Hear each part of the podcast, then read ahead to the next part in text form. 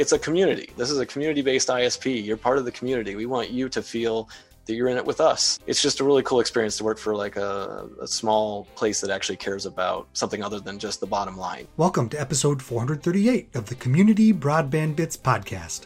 This is Ry Marcattilio McCracken here at the Institute for Local Self-Reliance. Today, Christopher talks with Steve Lang, IT manager for the city of Wadsworth in eastern Ohio.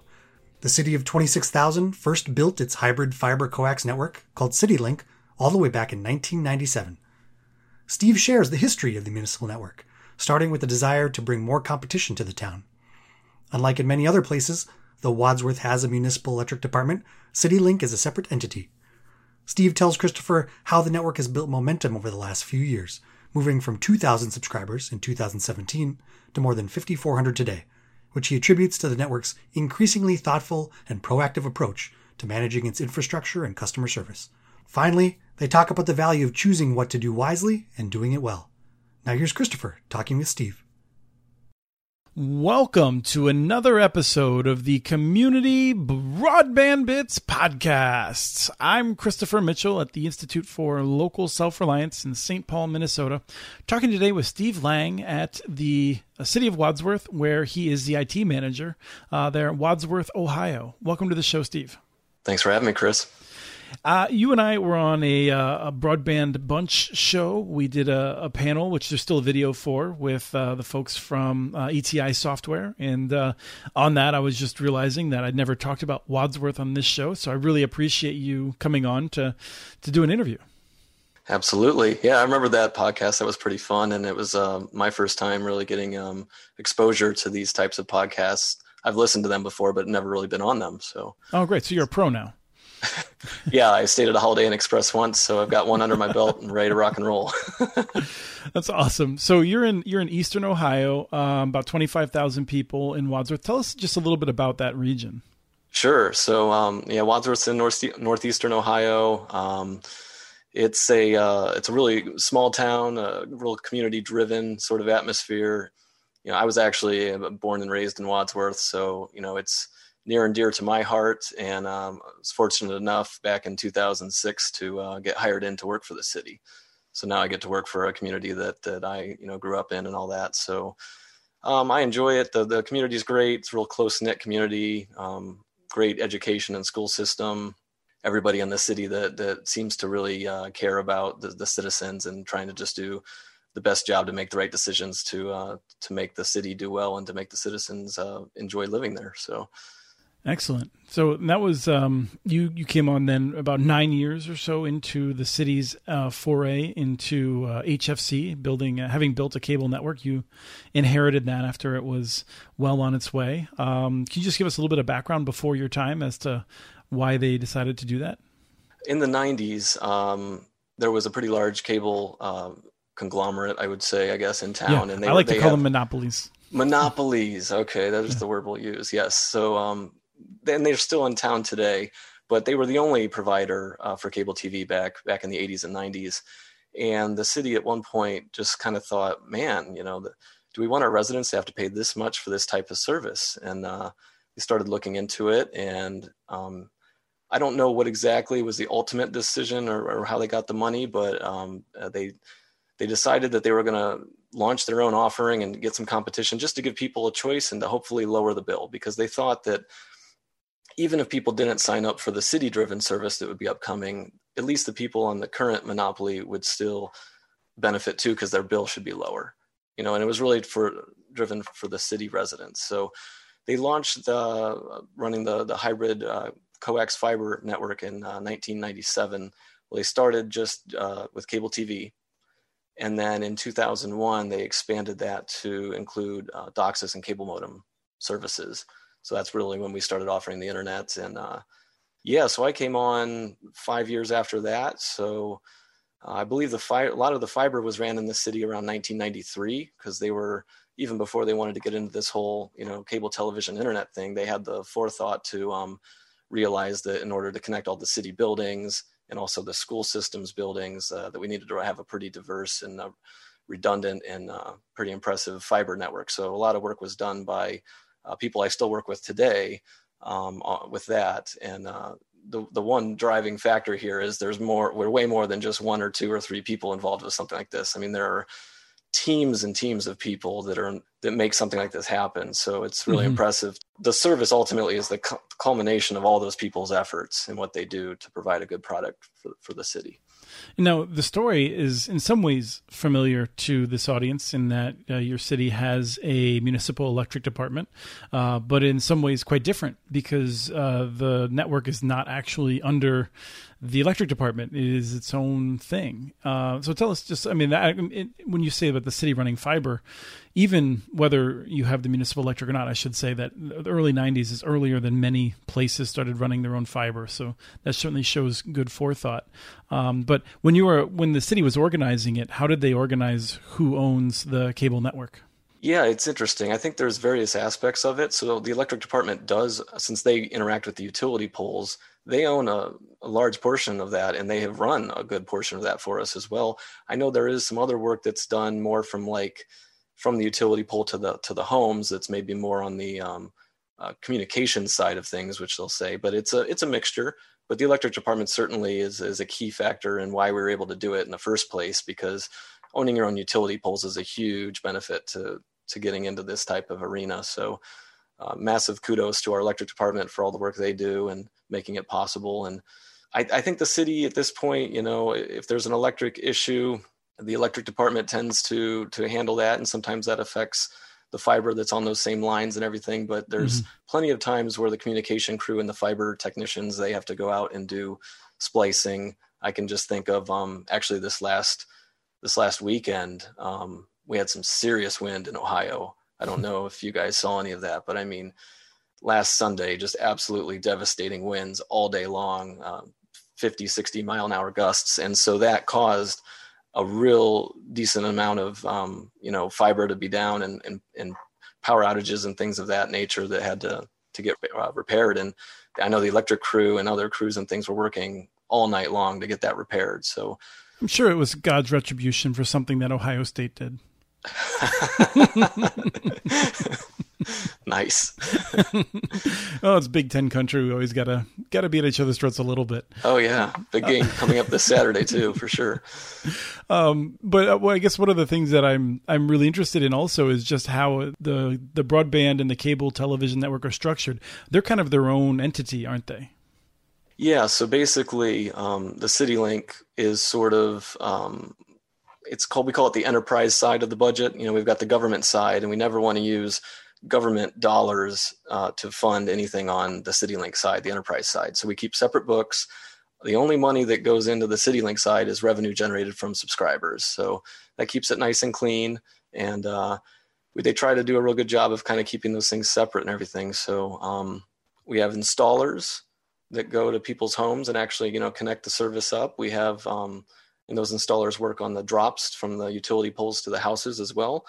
And we have um, CSRs, customer service reps. So that's who you would call if you ever had to, you know, have a problem after the service is installed. There's dedicated um, fiber technicians that do all the fiber splicing and, and also set up some some new work, new construction when new areas are being built. There's obviously managers for the department that need to coordinate things and, and everything. And there's a whole nother set of CSRs that do scheduling for those appointments and cable TV troubleshooting. We offer VoIP services for phones, so there's that aspect. I mean, there's there's so many different aspects. There's on the IT side that I manage. There's even a group of system administrators that are doing like you know routing changes, BGP changes, all these crazy uh, server and storage uh, modifications and anything they need. So really, like I said earlier, if it's not for all those people in all those different areas, this service just doesn't happen. And the reason why it's been so successful is because we've got a lot of talented people that all strive for a common goal to provide the best service for the citizens of Wadsworth.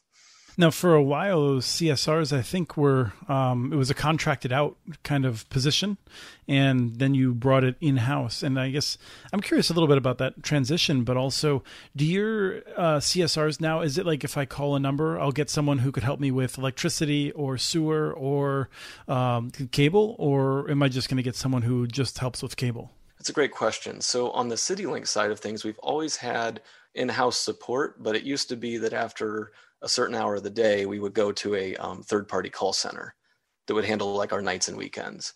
So about two years ago, Um, we decided to change that model, and they are now handling in-house calls all day long, and nights and weekends they're t- they're doing their own support as well. Where it gets a little interesting is because you know we've got CityLink, which is internet and cable and phone, and then you've got the electric department, which handles your electricity and and normal utilities as well. There's actually possibly three different numbers that you'd have to call. Mm. So you know if you needed electric electric help, it's this number other things it's that and other utilities like water and trash pickup it's a it's a third number so about a year ago um, and this process has been slowed down due to the pandemic and everything there was another decision made to try to merge the utility side and the citylink side as far as the call center goes so that way we could kind of train both sets of employees on both sides of that each business and all that. So there's a little bit of that happening right now just so we can uh, make it a little easier on the residents so they don't have to call so many different numbers and things like that. That's kind of our the vision. We also it's interesting our water treatment plant um, they they are 24 7 shop obviously due to epa regulations. So our electric number even bounces to um, the water treatment plant after a certain time of day just because they're still staffed and then they can get a hold of people in electric if there's an outage and things after hours so. The network it seems like i mean just backing up the number of people and and over the summer you'd said you had 5400 subs i think. Um, and so that suggests to me that that you're doing quite well that you probably have more than half of the market or approaching half the market which must be make you the market leader. You must have more subs than anyone else in the market. So um, and that's something you attribute to word of mouth mostly apparently yeah this, this in this business word of mouth i think is everything and it all goes back to what the subscribers experience is you know if they're if they're really happy with their with their service they're going to go out of their way to talk about it to their friends and family and anybody else that is mentioning that their internet might not be that great or whatever you know? So i would say we started a huge just complete rebranding and shift of focus probably about five years ago. Certainly in the last three years it's really picked up pace and uh, you know, we, we tried to change that model. I mean, we weren't always um, in this spot. You know, when I started, we were, see, five years in or so on the internet side, and we had about 2,000 subscribers when I started, maybe 2,500, somewhere around there. And we were kind of viewed as like, um, yeah, that's internet connectivity, but it's not the fastest. You know, mm-hmm. it's it's it's there and it's reasonable and it gives us a choice, and that's great. And and I can't even say that that theory was wrong at the time. You know, we were still in our infancy, trying to get things going, still trying to figure things out. And but now, I mean, I would say starting around you know 2017 or so, uh, certainly since then, it's completely changed. I mean, we now you've got a bunch of people that have been here a while that understand this equipment, they understand this business. We've made changes, we've learned things because we've been growing, we've been getting more revenue with more subscribers. So we dump that money back into the infrastructure. And now we it used to be more like kind of more reactive, I would say. Uh, oh, this is this is happening now. We need to do this because you know we're kind of still getting the system going. But now I would say it's 100% proactive. I mean, you're looking people are reviewing uh, trends they're reviewing usages in different neighborhoods and when it starts to even get in like the low 70% of utilization people are saying let's get that let's get some more space there or more speed more bandwidth before it becomes an actual need. So we're actually making adjustments now to neighborhoods before these people even see a problem. And we're staying ahead of the game now and by doing that over the last three years i mean it's people are just loving the service. The service is fantastic. It's super reliable. You know, you get local support if something goes wrong. You've got a crew out there quickly fixing it. I've I've heard stories of, you know, businesses have called in at like maybe 10 o'clock in the morning and I and they're like, oh, I, I want to get hooked up. I'm sick with my current sick of my current provider, and we're saying something like, "Well, we could be out there at one o'clock today. How does that sound?" and they go, "Today? I mean, that's like three hours from now or something. What are you talking about?" You know, and they're just used to the mindset of if I call, it's going to be two weeks before I see someone out here to install it.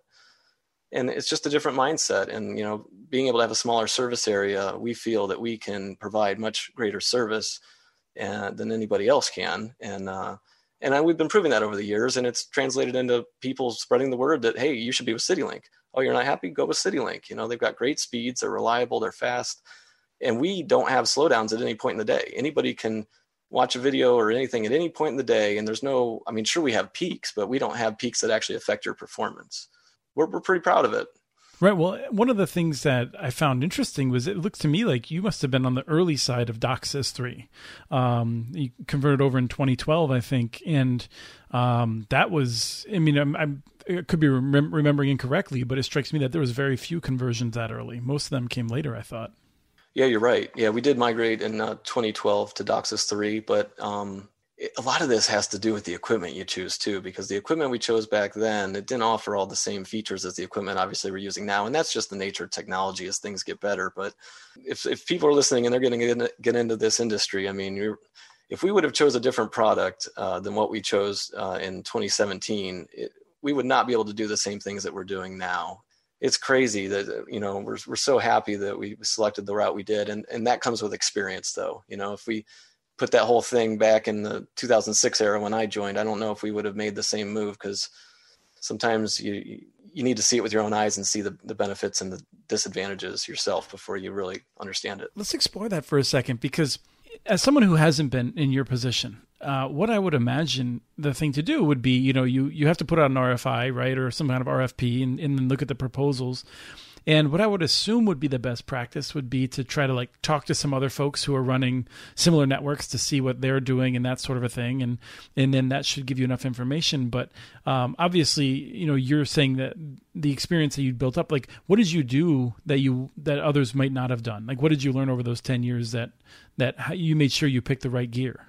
I mean, we did that too. When we even when we were thinking about upgrading our gear, we would talk to other communities that are running ISPs. We would drive there and see what they're doing and talk to their their uh, employees and stuff like that. And you just anything you can pick up, you know, sometimes it doesn't really sink in until you get in it yourself. I mean, well, the big thing that we learned is that uh, the equipment we used to have it, you know, it would only allow you to put so many uh, channels uh, for people that aren't aware like cable internet's based on the amount of like tv channels that you dedicate to it basically.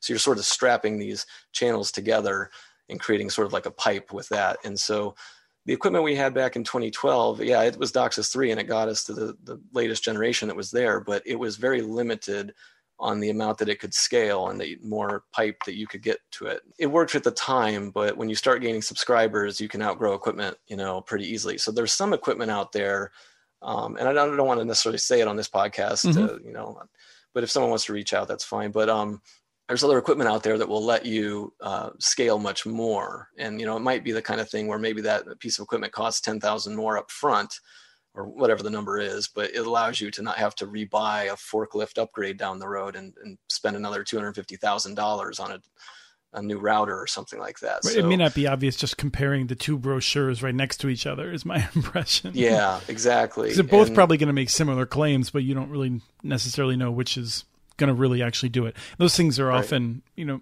I've, I've, I, I did programming back in the day, and I just remember that the, the salespeople weren't as related to the uh, development people. That's a good point. Yeah, exactly right. So one of the things that um, that I was interested in was um, that the price for the service from the competitor goes up right across the city lines. You'd said, and and is that something that just drives resentment in in the community? Uh, do people even know it? Is what I'm wondering. The people are aware of it, and they're very frustrated by that. And uh, yeah, basically wherever our service area is, the bill for the other provider is about it's it's half of what it is if you're if we're not in the service area. And there's a lot of townships uh, in Wadsworth that we would love to be in that we're not currently in, and it's hard because there's so much investment in construction for these areas. You know that, that are like 400 feet off the road, and there's you know good distance between them and their next neighbor. And you, with anything, you have to build a business case of why you're going to build there. And unfortunately, you know, we'd love to be in every township, but we need to make sure that we don't put ourselves out of business in the process of trying to get there as well. So, but yeah, the people I, we hear stories. We've had emails and phone calls. People call in and say, you know, this stinks. You know, my my friend who lives just over a street, you know, that's in your service area, their bill is this, and I'm paying this for the same services, and you know, we'd love to help them. And you know, we, we're working on other strategies too. So the cable modem system will not be our final solution, you know, for for internet in the city. We're already looking at plans for fiber to the home and things of that nature. So, have you considered the uh, the CrowdFiber type of route? Or I know that there's um, neighborhood um, zones. What's it? Um, the COS fiber hoods, maybe. Yeah, I mean, there's there's different products that I didn't want to pick favorites or you know put my thumb on the scale, but yeah, that approach where people can sort of demonstrate demand. Mm-hmm. Um, have you? And I know that there's, there's we've talked on this show multiple times about how there's there's pluses and minuses with that kind of an approach, but have you considered that? Yeah, we certainly have considered it, and um, I think it makes a lot of sense. Really, I mean, you might as well build to the areas that have the most interest first. You know, just so that you're spending your your money in, in a wise uh, situation and getting people the services that they want faster. And I think with the model like that, what you start to see is okay, you built here in this neighborhood, then you built in this one, and those people really start to rave about the hmm. service, right? And now all the people that want now there starts to be more interest in the other areas, and before you know it, it's like okay, we got to build the whole city which is great. You know, that's ultimately what you want when you're trying to provide a good service to everybody. But the construction aspect of this stuff is a huge, huge undertaking. And um, we do everything in house. So we don't have any contractors that do any part of our service. So everything from directional boring to aerial stuff to underground stuff, you know, um, all the construction aspects, the fiber splicing, all the electric that goes to these places, the conduit piping that's ran there there's not one contractor that's called out to do this so that's pretty unique as well and i think that that is one of the things that kind of keeps the level of our service really high though because you know if you're doing all the work yourself as a, as a crew you care about it. i'm not i don't want to dog contractors there's a lot of good mm-hmm. contractors out there that do good work and we depend on contractors for other things in the city too so the contractors are good but when you're doing that, um, these guys aren't getting paid per job or anything like that. You know, they're they're getting paid for throughout the day for what gets accomplished. So they're going to make sure that it's of a high quality. No, that's something that's you worked your way up to. And so if you're advising someone that might be starting off new, I think, um, would you say to be, you know, I, I, don't think you can make a general rule. Everyone's geography is different and that sort of a thing. But, um, you know, would you say that it was a, a good decision at the time to start with more contractors and then work your way to bringing everyone in house? I think there's situations where it makes total sense to use contractors for things even now today. It's just that, you know, you got to look at every case and weigh out the pros and cons and the cost benefit analysis and see does this make the most sense, you know? And there's plenty of times where okay, these contractors are experts in this area and they're going to do a better job than we will. Mm-hmm. So we just happen to have a really vast crew where we can do a lot. So we're lucky in that regard. But yeah, sure. If somebody else is starting out directional boring and stuff, maybe they're going to contract that out. Maybe they don't even have ownership of the utility poles, so they're going to have to utilize some contractors for things. So yeah, I mean, just look at every single aspect. You just got to keep in mind that the service is the culmination of all of those things. So, you know, you could have the best uh, programmers in the world or the best system administrators in the world, but if your customer service reps aren't good, or if your people running the actual uh, drops to the houses aren't doing a good job, then it doesn't matter if those other things are good because their experience is still going to be bad. So, it's got the whole thing's got to be good that leads into one of the things that, that you've emphasized before too, which is uh, uh, don't start with something if you can't deliver it well. Uh, if you if you if you put a bad taste in people's mouth, it takes a long time to get rid of it. Yeah. Uh, earlier I said word of mouth is everything. I'm I'm telling you, if you if you rush a service, if you get into this thing just because you you know you want to and you haven't thought out everything and it will bite you way worse than just taking an extra year or two and getting your ducks in a row and making sure that you're delivering a solid product. Because once people have tried something and they've left it, they're very unwilling to come back a second time for one, and they're going to make sure that they tell everybody what a bad experience it was. And so now all these future potential um, subscribers will have maybe a wrong viewpoint. And unfortunately, I've seen it firsthand because when we started, we were not the fastest internet provider in town. That other monopoly had a much faster network than us at the time, um, hands down, no comparison. We had better customer service than they did, hands down. But guess what? A lot of people said, well, that's great, but most of the time the service is going to work. And I'm only going to interact with customer service when it's not. So I'd rather have the better speed. And so we were missing a lot of customers early on because of that. So that's when we took our time, got the speed thing figured out. And it was it was challenging because some people that had us before said, "Well, you know, I had your service four years ago, and it wasn't it wasn't as fast as I wanted it to be. What makes you think it's going to be better now?" And now you've got to go through this whole thing. Well, in those four years, we did this, we did that. This is different. Why don't you give it a shot? And if you're still unhappy, you can leave. But I think we'll, we'll, we're going to think that you're going to like it, and uh, and that's worked and it, it's a slow process but now that we've got you know years under our belt of high performance now we're having to do a lot less of that convincing because people are doing that for us And one thing that we decided to do too, which we think is a good model, we're offering every service that we have for uh, for free for 30 days. Yeah, I wanted to ask you about that. Yeah, so basically, it's the don't take our word on it. Why don't you try it out free for for a month? We feel that after a couple days, you're going to realize that this is a good service, and you're not going to want to give it up. So, and that I think has helped a lot too. Now, one of the things that I I've seen this with a couple of folks, but you got rid of email. I feel like you're just trying to get rid of things that that you don't have to do to keep your plate a little bit more simple. Yeah, it's um when I first started in 06, I we you know, this is one of those learning experiences that we were kind of talking about earlier. It's um we felt we had to do everything. You know, we got to we have to host email, we have to host websites for people, we have to be an internet provider, we have to do all this because guess what? Other people are. I don't know if it was a wrong move at the time, but it became very clear that when you don't have um, all the people in the world to do every type of service, you need to kind of, it's kind of like the Steve Jobs mentality at Apple, right? Like, I think he kind of got people to say, look, we have 12 products or whatever, let's focus on just four. Same idea. We just decided, look, look at the amount of manpower it's taking to run an email server, fighting spam every day. And then what it was doing, I honestly believe that getting rid of email is one of the crucial things we did in order to change our image and get faster speeds. Because what that did was by by um, outsourcing that and here's a classic case of where using a contractor is great you know we're outsourcing with a with a company that's running our email for us so that could be viewed as a contractor in a way software as a service mm-hmm. so basically by doing that it freed up time and that time was then better spent in okay let's learn more about this infrastructure let's be proactive instead of reactive and uh, over the course of years that starts to then evolve into a better service and I don't miss the the email one bit. I mean, it's a tough service to run, so it sounds easy because people use email, right? Like if you've used email, which most people I, I, would imagine have, it's simple. You're just replying the messages and all that. But when you're running the back end of an email server, fighting the spam, doing all that, that is a full time job for somebody. Yeah, no, I'm, you know, I, I barely missed the command line email. I, I, sort of remember Pegasus. I remember Eudora. I, I go back more oh, than yeah. 25 years on email, but um, 20, 2006 and seven, that's like, I mean, that's sort of the magic time of the dark days. It was so awful. I remember the, in the early podcast, podcast when they were just starting out, John C. Dvorak would be, everyone would call him "I get no spam," John C. Dvorak, because you had companies that just specialized in doing nothing but that. And, and Gmail ultimately, you know, was sort of like one of the major. But it, for people who weren't around in that time, like it was so miserable to use email if you didn't have just the perfect spam filters and the right technology.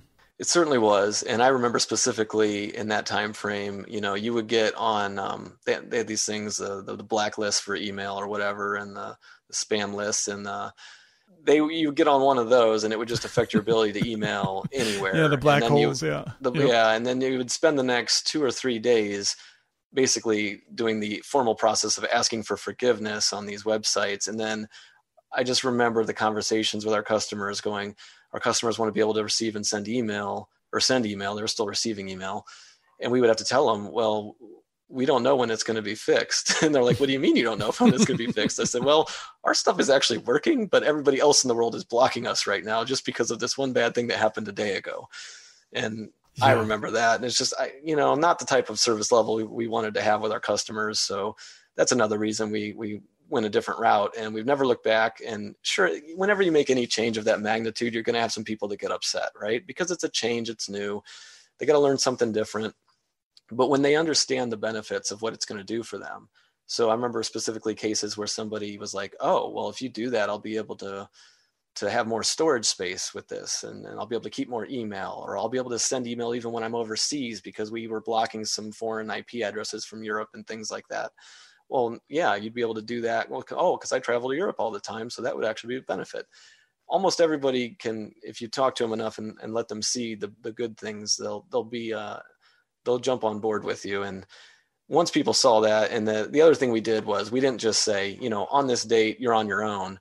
We our customer service reps spent months working with every single person on an individual level to transfer their contact address uh, book and and mail. So they didn't lose any messages. They didn't lose any contacts and we made that process completely seamless for them and then before the date that we were going to stop hosting email and we made sure that everybody was on the new system and working fine so as long as you don't make people feel like they're on their own as long as you help them you know they're usually on board Yeah, and I think it, it helps to have that built up goodwill prior to that with uh, a history of of that not playing gimmicks with the marketing and uh, and all that sort of thing.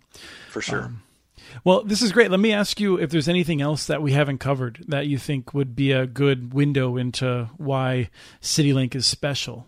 I'll just go back to um, uh, something I just uh, found out this week, actually. So, just to give you an idea of the type of service that we offer for our residents, we had a situation where somebody was moving out of uh, an apartment, and our installer was called to disconnect the service, which they were going to do, and everything was fine. Well, the new tenant had already moved in to the building, and they hadn't made up their mind on which provider they were going to go with yet. And they just happened to see the CityLink truck out there, and they walked outside and asked our um, installer what was going on and he mentioned well you know we're disconnecting from the person that was here previously and all that. And he goes is there any way that i could just get hooked up with you since you're here right now? And typically i think what you'd find out with most of the other providers is they would say well if you want that you got to call in and get an account and then we'll come back out again and get you hooked up so what our installer decided to do and i think this is such a cool story he decided to call into the office right away and said look the guy that's moving in he he wants our service. I'm already here. Can we just get him an account set up and I could just, you know, reconnect what I just disconnected and he could be up right now instead of having to wait a couple days or whatever. And they said sure. And they created everything. And he ended up hooking the new person up on when he was there on that initial call. And, mm-hmm. and, and that person was so happy that they actually wrote in an email to the management team of CityLink and just wanted to just praise how awesome of an experience it was. And, and I'd like to say that you know stuff like that happens with our with our service every week. I mean, there's someone that's getting extraordinary customer service that they weren't expecting, and and we just like to do it because we like to keep our um, subscribers happy. We love to gain new subscribers, and we it's a community. This is a community based ISP. You're part of the community. We want you to feel that you're in it with us, and we want to you know. It's just a really cool experience to work for like a, a small place that actually cares about something other than just the bottom line, you know. Yeah, especially if you uh, if you grew up there. exactly. It's really special for someone like me that's that's you know went through the school system here and then came back to to live here. And um, yeah, I just Wadsworth is a very special place for me for sure. I wanted to. I just want to get a quick verification. So, when you said the townships earlier, um, so does Wadsworth serve all of the homes within the city lines of Wadsworth, and then some of the surrounding area as well, or are there places within Wadsworth that are not connected right now? So the entire Wadsworth City is connected with CityLink, and then there's townships where it's hit or miss. Mm-hmm. All of those townships have Wadsworth electricity. Okay. Um, it's just hit or miss on whether the CityLink cable and internet and phone service is available in those parts. We've installed it as many places as we can, and, and we're always looking to maybe expand. But right now we're at a crossroads with, well, if we're going to build something new, it's probably going to be the next generation of our internet service, which is probably going to be fiber to the home. Mm-hmm. You know, so at this point, uh, there's been a lot of discussion in the city over the last couple years about fiber to the home, and it looks like uh, it's getting closer to becoming uh, a reality. So, cool. I have, I have, good hopes for it. Yeah, keep us posted then as as things move on. It's been really sure. great to have you on the show. Thanks for coming on. Thanks for having me again, Chris. Appreciate it. That was Christopher talking with Steve Lang. We have transcripts for this and other podcasts available at muninetworks.org slash broadbandbits. Email us at podcast at muninetworks.org with your ideas for the show. Follow Chris on Twitter. His handle is at CommunityNets. Follow MuniNetworks.org stories on Twitter. The handle is at MuniNetworks. Subscribe to this and other podcasts from ILSR, including Building Local Power, Local Energy Rules, and the Composting for Community podcast. You can access them anywhere you get your podcasts. You can catch the latest important research from all of our initiatives if you subscribe to our monthly newsletter at ilsr.org. While you're there, please take a moment to donate. Your support in any amount keeps us going. Thank you to Arnie Huseby for the song Warm Duck Shuffle, licensed through Creative Commons. This was episode 438 of the Community Broadband Bits podcast. Thanks for listening.